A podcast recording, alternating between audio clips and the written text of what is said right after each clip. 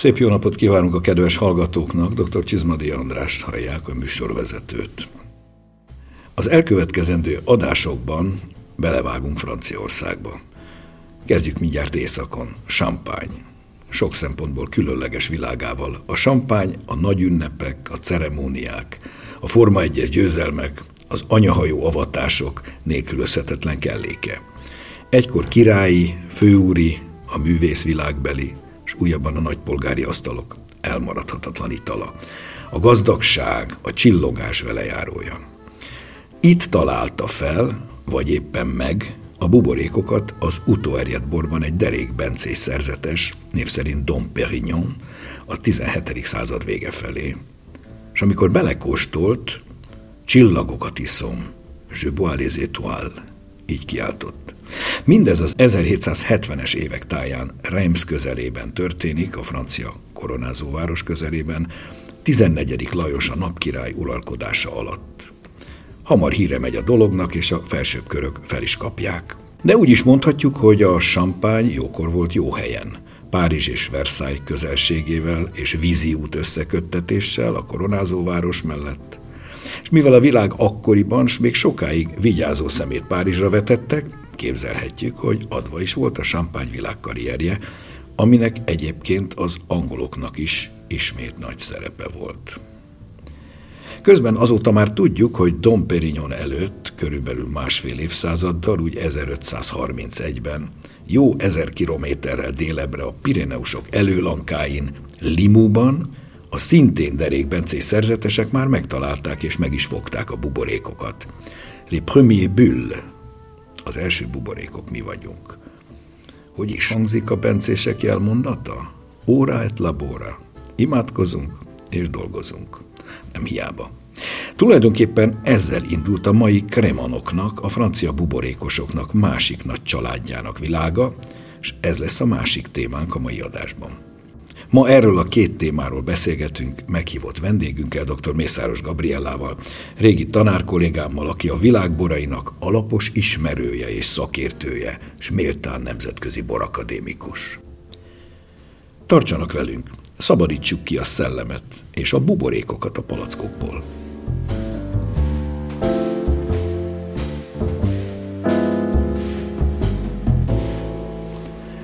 Köszöntöm vendégünket, dr. Mészáros Gabriellát. Köszöntöm a hallgatókat magam is. Tényként leszögezhetjük, Franciaország legészakibb részén vagyunk, a hűvös atlanti klíma befolyása alatt. A szőlőtermesztés nagy kihívás erre felé, a szőlő nehezen és nem is mindig érik be. Hatalmas savak és alacsony alkoholok között. De mi a titok nyitja mégis? Azt hiszem, hogy itt több nyitja is kell legyen a titoknak. Nyilván a legfontosabb magának a borvidéknek a fekvése, az a viszonylag hűvös klíma és egy savak megszületését abszolút támogató kőzet összetétel. A talaj. A talaj, pontosan. Olyan magas méztartalommal, kifejezetten krétás talajokon terem itt a szőlő, és érlelődnek a palackok, ami abszolút elősegíti azt, hogy a karcsú, savakra építő, semmiképpen nem alkoholos szőlő lehessen a jó alapbora a sámpányoknak. Végül is a pesgőben nem a vaskosságot szeretjük, hanem a karcsú kecsességet. Hát pontosan így van, és hogyha belegondolunk abba, hogy itt egy kétszeres erjedésről van szó, ugye minden alkoholos erjedés alkohol születéssel jár együtt, tehát ha a kiindulás nekünk itt egy túlságosan magas alkoholtartalom, akkor valójában a pesgő az eleganciáját fogja elveszíteni, és lesz. pontosan, tehát nem lesz meg benne az a légiesség, amit kifejezetten keresünk.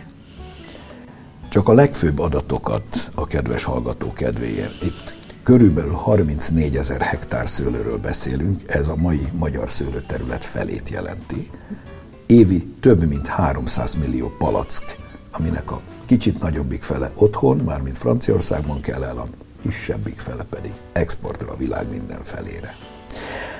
Hogyan minősítik a sampányban a szőlőterületeket, és melyek a legfőbb körzetek? A francia stílusnak megfelelően itt is megtaláljuk a teljesen alap település környéki dűlőknek a sokaságát, de Premier Cru és Grand Cru területek is vannak. Ugye a Grand Cru a legjobb minősítést jelenti. Ugye sokan vitatják, hogy valójában a Premier Cru az az, az első osztályt jelenti-e, mert hiszen van fölötte van még fölötte. valami, ezért sokan szokták mondani, hogy valójában az első az a Grand Cru, és a Premier Cru az csak úgy jön utána. Ugye, de jól hangzik minden. Jól, mindenképpen jól hangzik. Ugye a Grand Cru területekből ebből nagyon kevés van. Ez százalékosan nagyjából mennyi az Hát ez 10 százalék alatt, alatt van, én. tehát ez egy nagyon-nagyon kicsi terület, és ha valaki azt gondolná, hogy a sámpány minőségénél és stílusánál a termőhelynek nincs jelentősége, akkor ez óriási tévedés. Itt pontosan a talaj lesz megint csak az, ami indikálja a sárdonés területeknek a kiterjedtségét, a másik két fő fajta a Chardonnay mellett, a Pinot Noir és a Pinot Meunier, gyakorlatilag ebből a három fajtából, de külön-külön területeken áll össze a teljes sámpányi kínálat.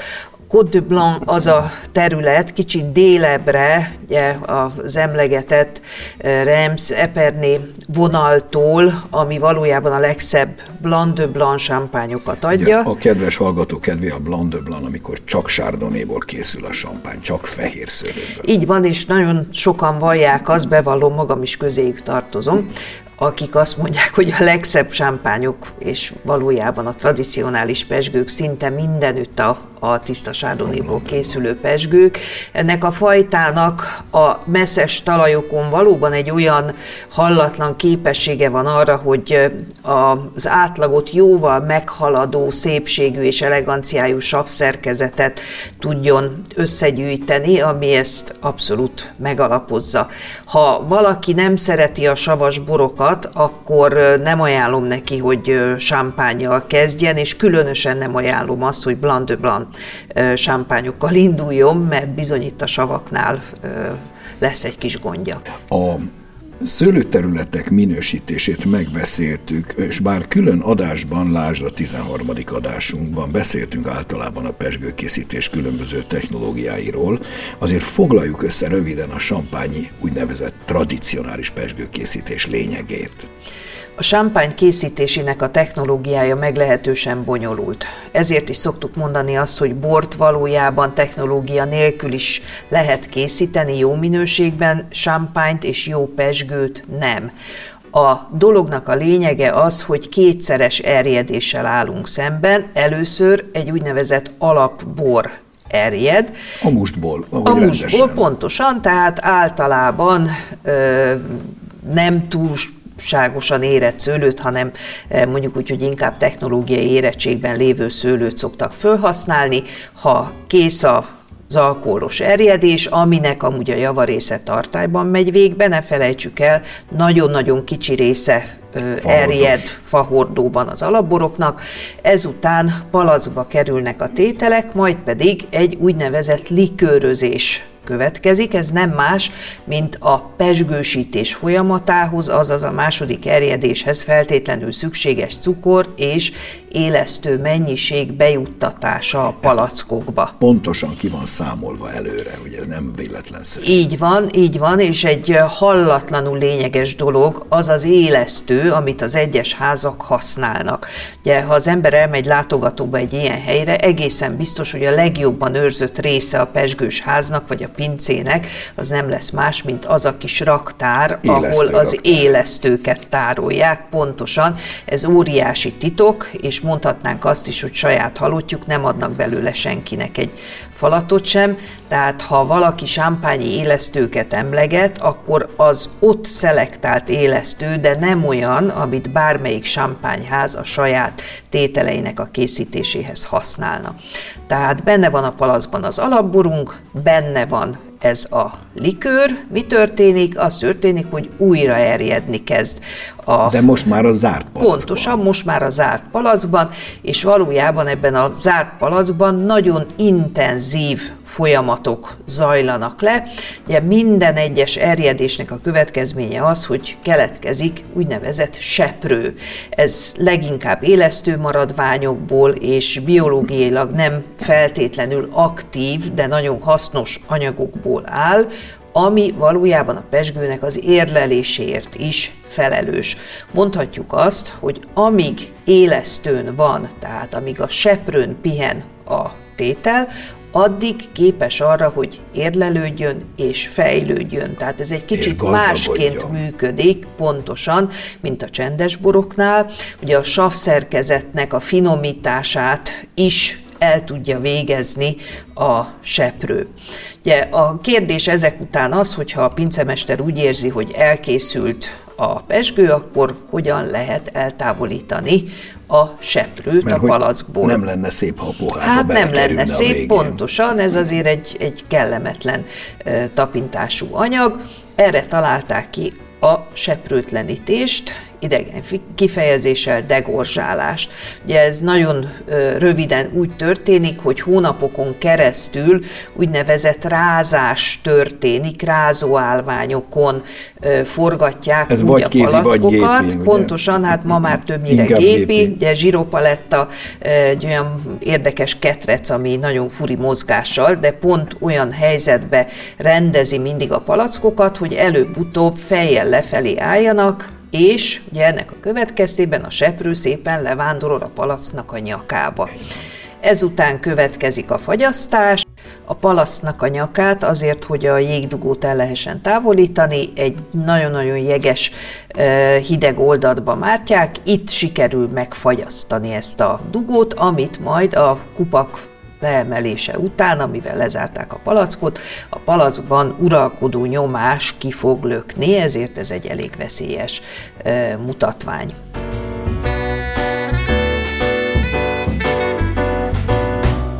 Hallgassunk meg most egy beszélgetést Tű Péter szomeliével.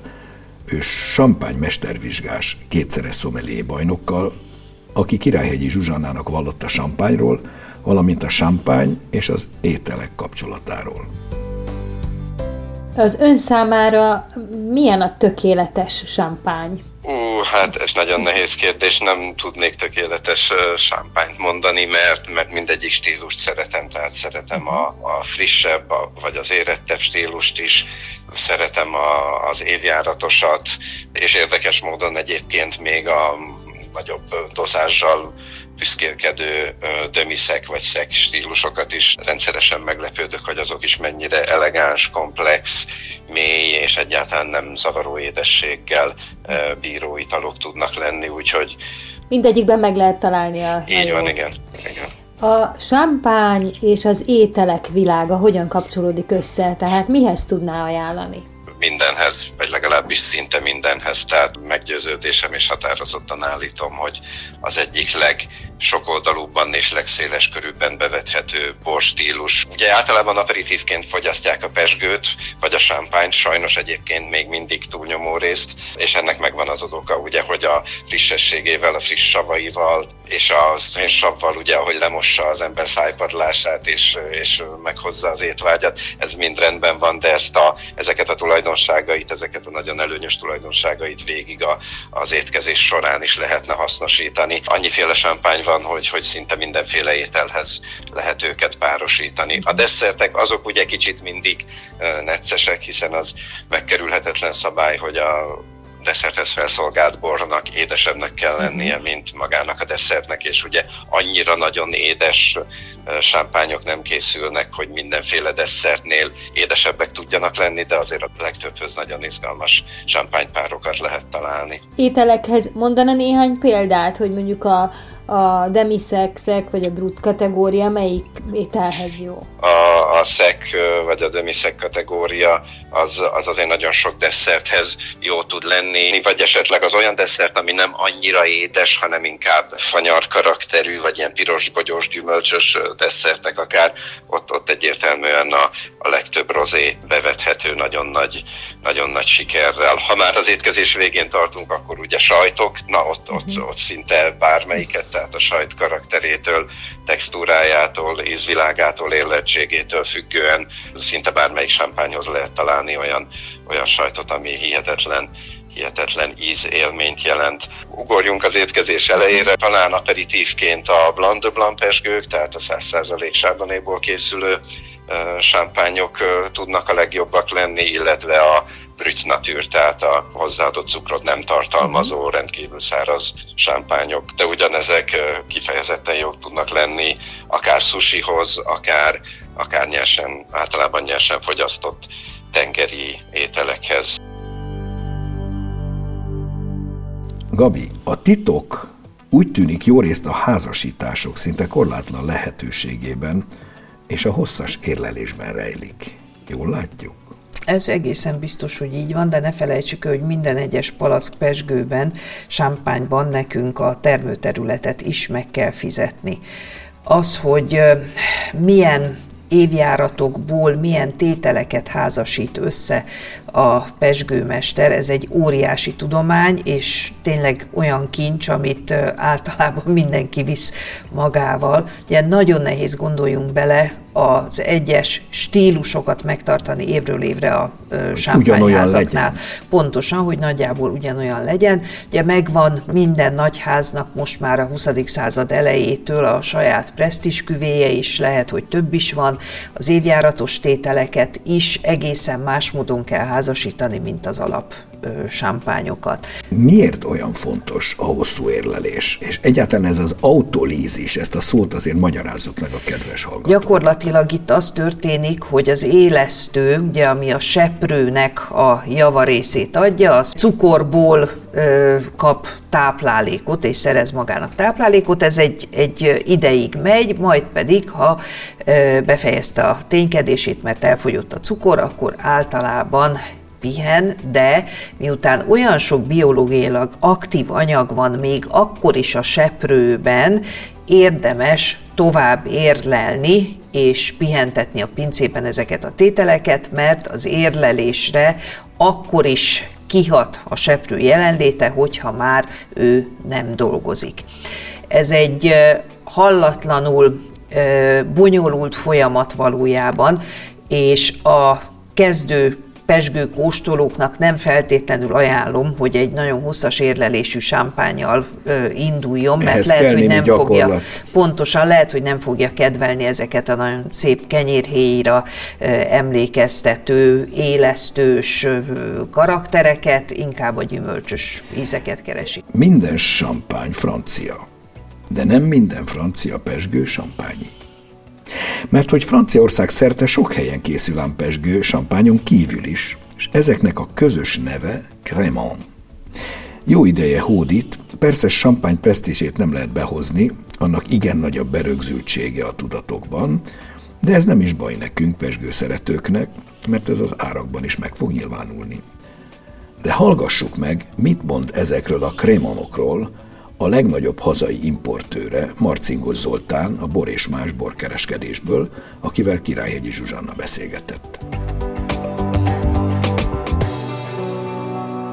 A sampánynak nevezik azokat a pesgőket, amelyek a sampány régióból származnak. Na most az egyéb borvidékek, amik vannak Franciaországban, és ugyanolyan módszerrel, mint sampányban készítik a pesgőket, azokat általában kremannak szokták hívni, de ezt sem lehet teljesen általánosítani, hiszen ahány régió, annyi fajta egyedi elnevezés, létezik Cremant de Loire, Cremant de Bourgogne, Cremant d'Alsace, Cremant de Limoux, és akkor aztán vannak még itt különböző egyéb olyan kifejezések, amik tradicionális készítésű pesgőkről szólnak, de se nem sampányok, se nem kremanok. Milyen az elismertségük? Mert ugye mindenki a champányt ismeri talán jobban, a kreman nem annyira elterjedt, legalábbis itthon. Jól gondolom? Természetesen vannak ilyen felkapott dolgok, könnyen populáris váló dolgok, mint például a Prosecco, talán a champagne mellett a legismertebb, sőt esetenként még talán még jobban közkedvelt ital. A kremanok azok, azok még egy picit le vannak maradva, az inkább az ilyen értőbbeknek vagy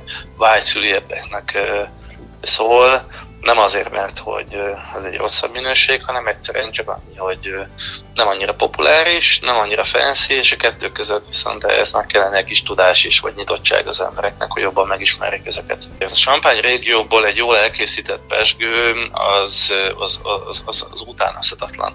Nagyjából a világon mindenki champagne akar legyőzni, és szerintem mondhatjuk még mindig azt, hogy a világon minden bortermelő ország vagy terület a francia borokhoz méri magát és őket akarja megugrani. Nem biztos, hogy minden sampány jobb, mint, mint egy jó krevan, hiszen a krevanok között is vannak elképesztő egyedi stílussal rendelkező tételek, amik, amik csodálatosak.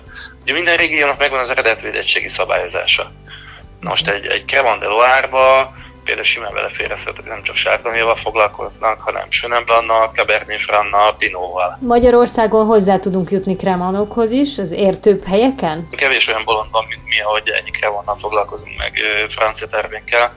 Tehát én egy szerencsés helyzetben vagyok, mert ő maga mobiát tudom kivetíteni a piacra. Még akkora volumenről nem beszélhetünk, mint egy, egy Prosecco vagy egy káva esetén, egy-két kereskedő még hoz be egy-egy kremant. Nagyon nehéz még elmagyarázni a fogyasztónak, hogy mégis mi a különbség a sampány és, és a kremant között. Eleve azért a legtöbb magyarban van egy, egy ilyen elítéljük azt, hogy ha valami francia, bár ezért az elmúlt kettő-három évben azért nagyon gyökeresen átalakult, és egyre intottabbak arra, hogy vannak ilyen tételek. Abban a pillanatban, hogy meg lehet kóstoltatni ezeket a besgőket, vagy ezeket a kremanokat az emberekkel, a fogyasztókkal, onnantól kezdve már nincsen gond. Ez igaz, hogy a krémanokhoz részben más szőlőfajtákat is használnak, de ez csak a sokszínűséget növeli. Elzászban például a csodás rajnai rizling is belép, a Loire mentén a fantasztikus Chenin Blanc és a Cabernet Franc, Burgundia pedig marad a saját ősfajtáinál, amiből champagne is él. Chardonnay-nál, Pinot Noirnál miért ne lennének ezek kevésbé jók, emitt, mint azok amott? Stílusban van azért komoly különbség a, a különféle francia kremon termőhelyek borai között. Ne felejtsük el, hogy champagne adottságai valóban különlegesek, és a hűvös klíma és a nagyon magas kréta tartalom az itt meghatározza a sav szerkezetét az alapboroknak. Ugye akár a Loárról, akár Elszászról vagy Burgundiáról emlékezünk meg, ott egészen biztos, hogy egy kicsit más stílusú pesgőkkel találkozunk. De ez Részben nem feltétlenül azért, baj. Nem feltétlenül baj, de valójában a champagnehoz képest ezek mindenképpen olcsóbbak, tehát már az előállításnál feltétlenül úgy kell készülnie a termelőknek erre, hogy tudjanak rövidebb érleléssel feltétlenül egy költséghatékonyabb eszközzel jó minőséget készíteni. De nagyon érdekes, hogy champagne pesgős házak egyre inkább befektetnek olyan termőterületeken, Ez ahol kremant készítenek, így van, tehát például az ő saját olcsóbb tételeiket ki tudják váltani Loármenti vagy éppenséggel burgundi területeknek a termékeivel. A Blant említetted, az egyik szerintem legígéretesebb és legizgalmasabb szőlőfajta, így van. Mindenre alkalmas. Min, abszolút, mint a mi furmintunk. Pontosan. Tehát a Sönen Blancból, a Loire mentén, akár csak Cabernet Francból, vagy éppenséggel vegyesen, hallatlanul szép tételek készülnek, viszont egyre több Chardonnay van ott is. Igen. Tehát a Chardonnay-t ők is bevetik, és épp a múlt héten kóstoltam egy hallatlanul szép, tiszta Chardonnay Loári kremant, azt kell mondjam, hogy minőségben majd, hogy nem elérte az alap sámpányiakat. Tehát a technológia megvan, de úgy gondolom, hogy itt a háttérben feltétlenül az húzódik meg, hogy olcsóbb tételeket kell készíteni, tehát itt nem biztos, hogy a képességekkel van a baj, hanem sokkal inkább a tudatos piaci döntéssel és jelenléttel. De ez most fogyasztói oldalról nézve nagyon szimpatikus, nagyon, hiszen abszolút. egy jó krémahoz 10-15 eurós nagyságrendben hozzájutunk, miközben a sampány 30-tól kezdődik, és az még nem is olyan nagyon jó. Pontosan, így van. Figyelni kell amúgy a krema minőségekre. Itt úgy gondolom, hogy nem érdemes spórolni. Egy jó krema bármelyik francia borvidékről Magyarországra körülbelül 4-5 ezer forint közötti áron kerül be. Tehát ha 2000 forintért veszünk mondjuk egy elszászi kremant, akkor attól ne várjunk csodákat, mert mindennek Ott oka is van. a javából kell válogatni, ami az érlelés hosszát illeti, az igazi kremonok többsége két-három éves érlelésű.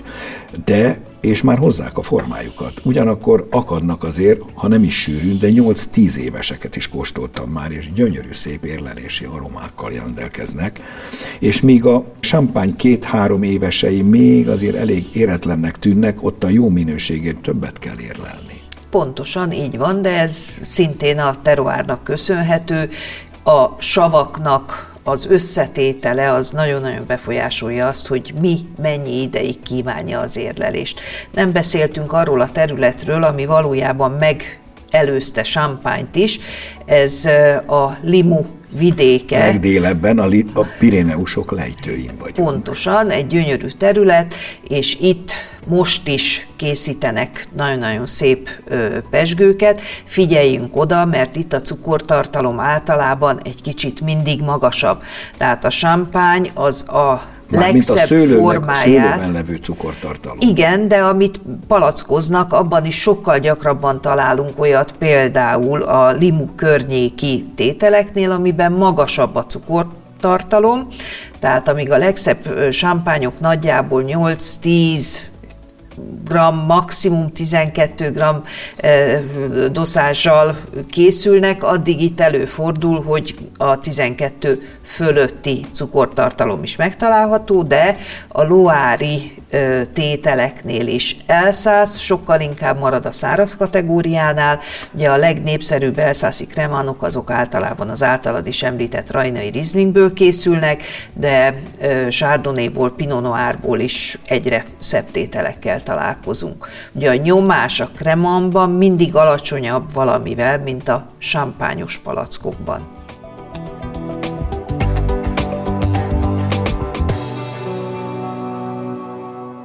Megköszönöm dr. Mészáros Gabrielának a szíves közreműködést a mai adáshoz. Köszönöm, hogy itt lehettem. És most hallgassuk meg, mi újság a borok világában. A híreket Vajda Boglárka szemlézi.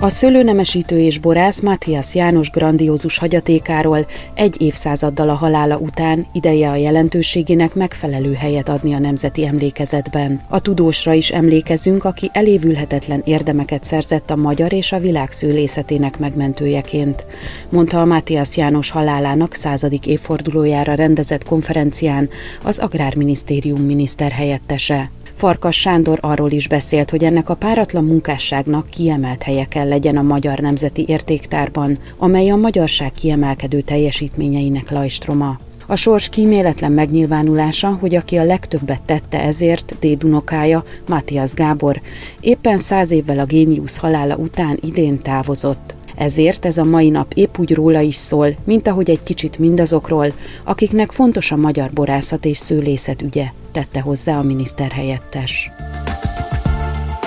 December elején kihirdették a Magyar Bor Akadémia által gondozott év bortermelője Magyarországon 2021 cím, a magyar borászok által elnyerhető legrangosabb hazai kitüntetés nyertesét, aki nyúlnép dr. Pühra Beáta, a nyakas pincészet főborásza lett. A jelenleg 188 hektáron gazdálkodó pincészet évente több mint egy millió palack bort készít, amelyet a hazai piac mellett külföldre is exportálnak. A borász munkáját dicsérik a hazai és külföldi versenyeken elért eredmények. 20 év alatt több mint száz érmet szereztek, melyek között számos világszínvonalú díj is található.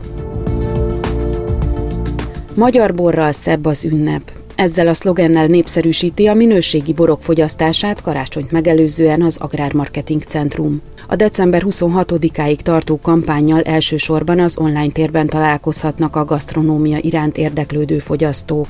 Az ünnepi kampány fő célja a magyar borok megismerésének ösztönzése is. A jellegzetes magyar fajták, mint például a furmint, az olasz rizling, a kadarka, az írsai olivér vagy a kékfrankos, és az elmaradhatatlan tokai aszú, az Agrármarketing Centrum bor promóciós tevékenységeinek köszönhetően is egyre népszerűbbek és keresettebbek a világpiacon.